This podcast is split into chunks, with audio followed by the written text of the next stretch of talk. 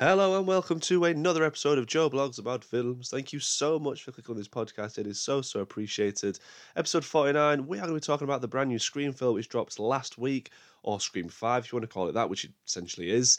Um, this soft reboot sequel, or requel, which is a word that I didn't know was a thing until recently, is the first that is without, obviously, Wes Craven, the late Wes Craven, what an iconic director, um, attached to this. So it's always kind of interesting for me, or I was intrigued, sorry, to see what this film could bring because you see it time and time again when films like these like these these huge films like iconic in their own right you know they get new directors or like reboots like i say and they try to move it in a different direction and sometimes it can work really well and sometimes it's sort of trash.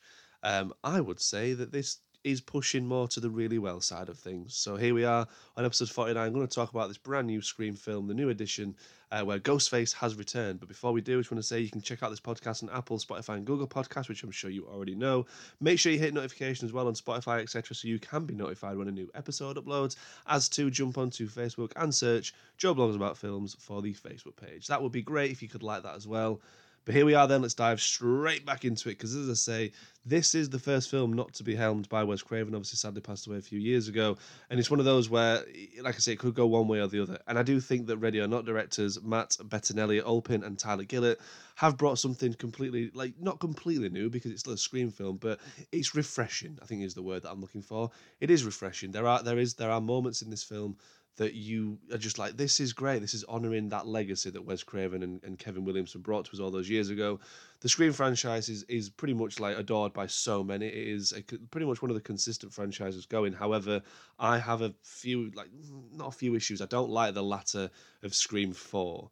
Um, and it's mad to think that Scream 4 was like over 10 years ago. Like when, when I worked that out, or whenever it, when it came into obviously when the new Scream was announced and realizing it was that long ago since Scream 4, I was a bit like, Jesus, where is this time gone?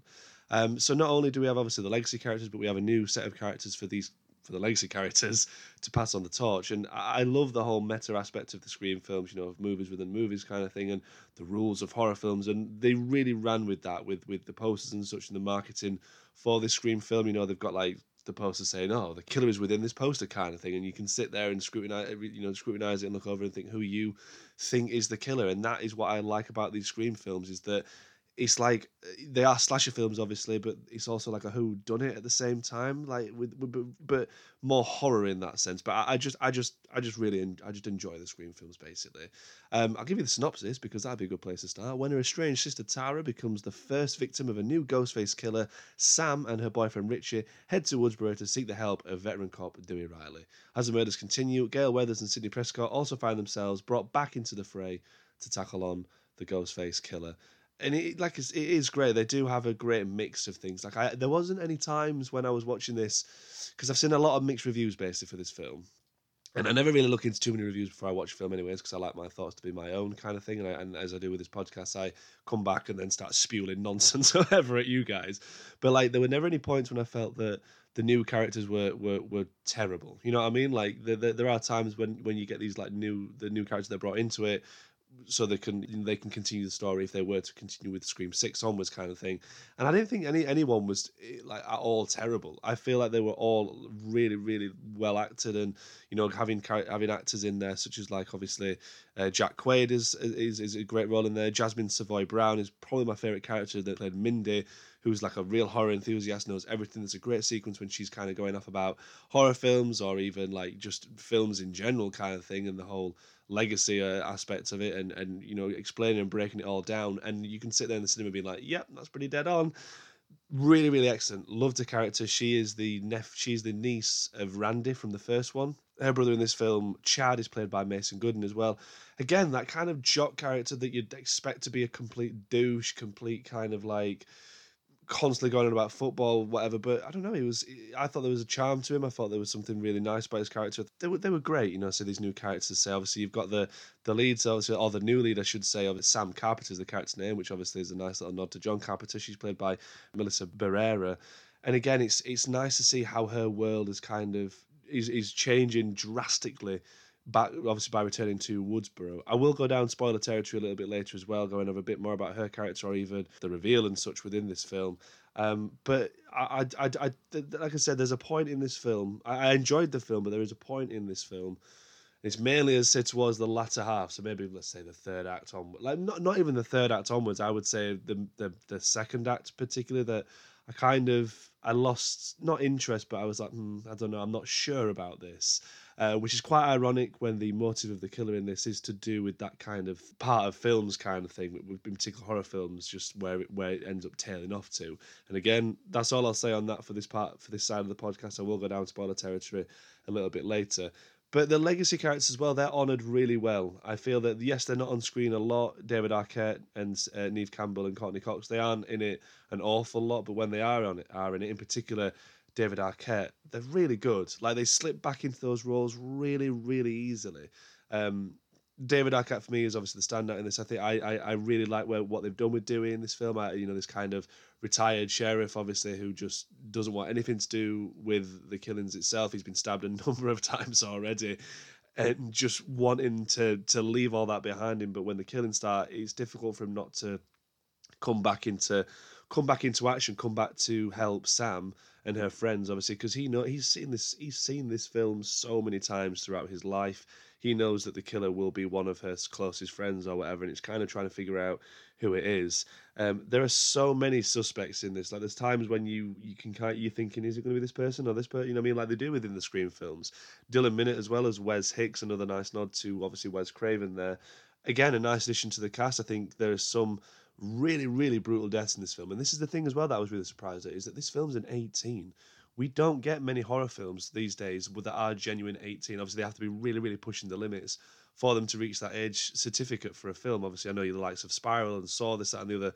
Yeah, you get those as 18s, but to have a slasher film as as an 18 again, I was really pumped for it. I was like, okay, so there's going to be some some pretty brutal deaths, and yeah, the deaths are there are some. I think I think it's more to do with the the, the lasting and, and longing shots on these deaths because some of them are like absolutely like you want to look away but you don't want to at the same time and there's all there's there's the slow ones there's some quick ones i like what the what the film did with the scares as well obviously all the jump scares because granted the jump scares aren't oh my god like i've just jumped out my skin there are a couple where you were like oh didn't see that one coming kind of thing but there's a lot of build up and tension as they are in these kind of slasher films, you know, like doors opening or someone opening a fridge, close the door, you're thinking they're going to be behind it and they're not, and it's that build up. And I and I do like that. I think that yeah, fair enough. Sometimes it might get a little bit annoying because you just kind of sat there like just waiting for it to happen. I I did feel at times that I was going to be kind of covering my eyes a little bit more in the cinema watching it because the thing for me with scary films is I go to what to scary films uh, to see scary films at the cinema to be scared. Like I have no issue if a film scares me. I absolutely love it. I think I said that before in my A Quiet Place Two podcast. Is that I think it's commendable when a film can make you that scared. You know what I mean? Like if you've gone for that experience, just allow yourself to be scared. You know what I mean? Like that's what they're there for. That's what these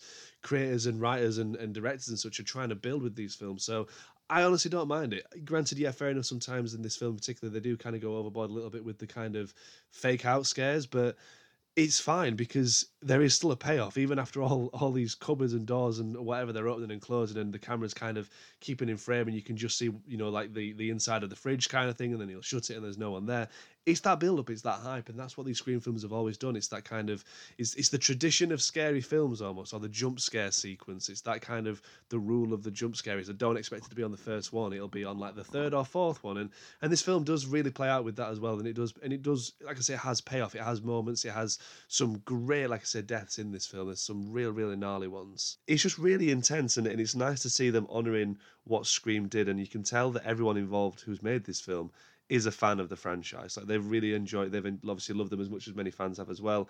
You know, Scream is is it's always going to be one of the iconic.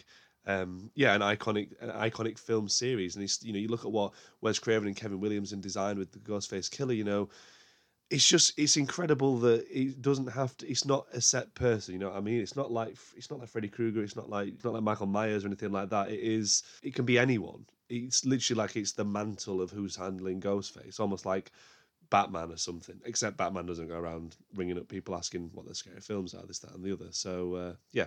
Anyways, it's just you know what I mean. It's like it could be anyone. It's the idea and the ideal of obviously the Ghostface character, and and the like I said, the motive behind the the killer in this it is an interesting one. Like obviously, it really is. Is you can see it. You can see what they were going for. Granted, I may not like buy it, not buy it, but I don't know. Like there was just a shift a little bit, and and I will go into that in a second. Uh, before I do get to the spoilers, obviously, I want to give you um, just my, my overall like how well summing up my, my thoughts on this film. And I think, like I said, I was torn as to what to give it out of ten, and I still I still am, you know, because I wanted, as I said before, I said the the the least I want to give it is a seven because it does look like it's going to be great. You know, so we've got these new characters in, we've got the legacy characters in. It is essentially handing over the mantle to these new characters but I still feel a little bit. I don't know. It's a. It's. It's. I'm. I'm torn basically. So with that, I'm gonna go with a six and a half. Six and a half out of ten for me with this one. I think it's good. I think it's fun. It's it's playful at times. So the killings are great. The obviously the phone calls and such that happen in this very very very scream. You know what I mean? There's just a few things in this that I'm, I'm, unsure of, which is where I'll come to my spoiler territory. But before I do get to my spoiler territory, I just want to give a quick shout to the obviously uh, as every podcast episode I do, I have a little picture in the corner, obviously in particular on Spotify of the film poster, and one of my favorite posters this year so far. Well, I know we're in January, but okay, one of the most recent posters I've seen that I've really really dug He's the one that I've chose for this episode, which is designed by at Creepy Duck Design. Um, just check out his work on Instagram. There's some really excellent posters on there, and it's nice to see that obviously Scream and such have kind of uh, you know the the studios have picked up his posters and used them as well around. I think it's great to say this uh, particular poster. So Creepy Duck Design, go check them out because there's some uh, some pretty cool stuff on there. Right, spoiler territory listeners. If you've not seen the film as of yet, do not listen any further because I'm going to be going into spoilers, obviously. So go watch the film, come back and have a listen to hear more thoughts from me. so, the turning point in this film that I was unsure of, which I get why they've done it because it's again anything that happens in these kind of films, or, or like like I say, a movie within a movie, the legacy characters, one of them, one of them has to go. And sadly, in this film, it's obviously David Arquette's Dewey.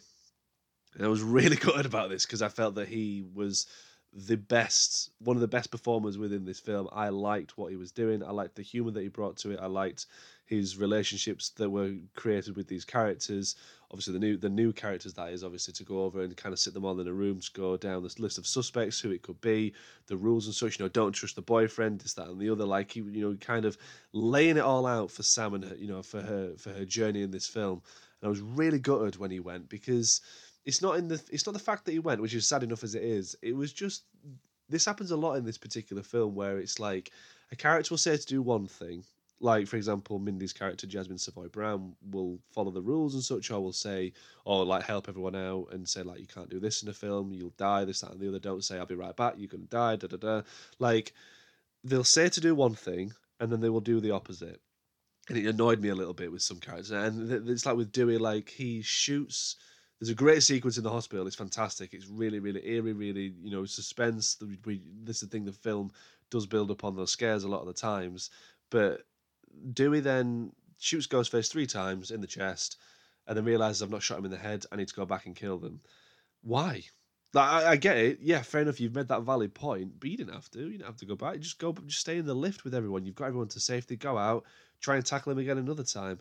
I don't know. Like I just it's stuff like that that would was really like niggling at me um, throughout this film. That that's like I said, they say to do one thing and then they do the complete opposite. I don't know if that's just kind of like a a joke that the the writers and such are kind of making within horror films that they do.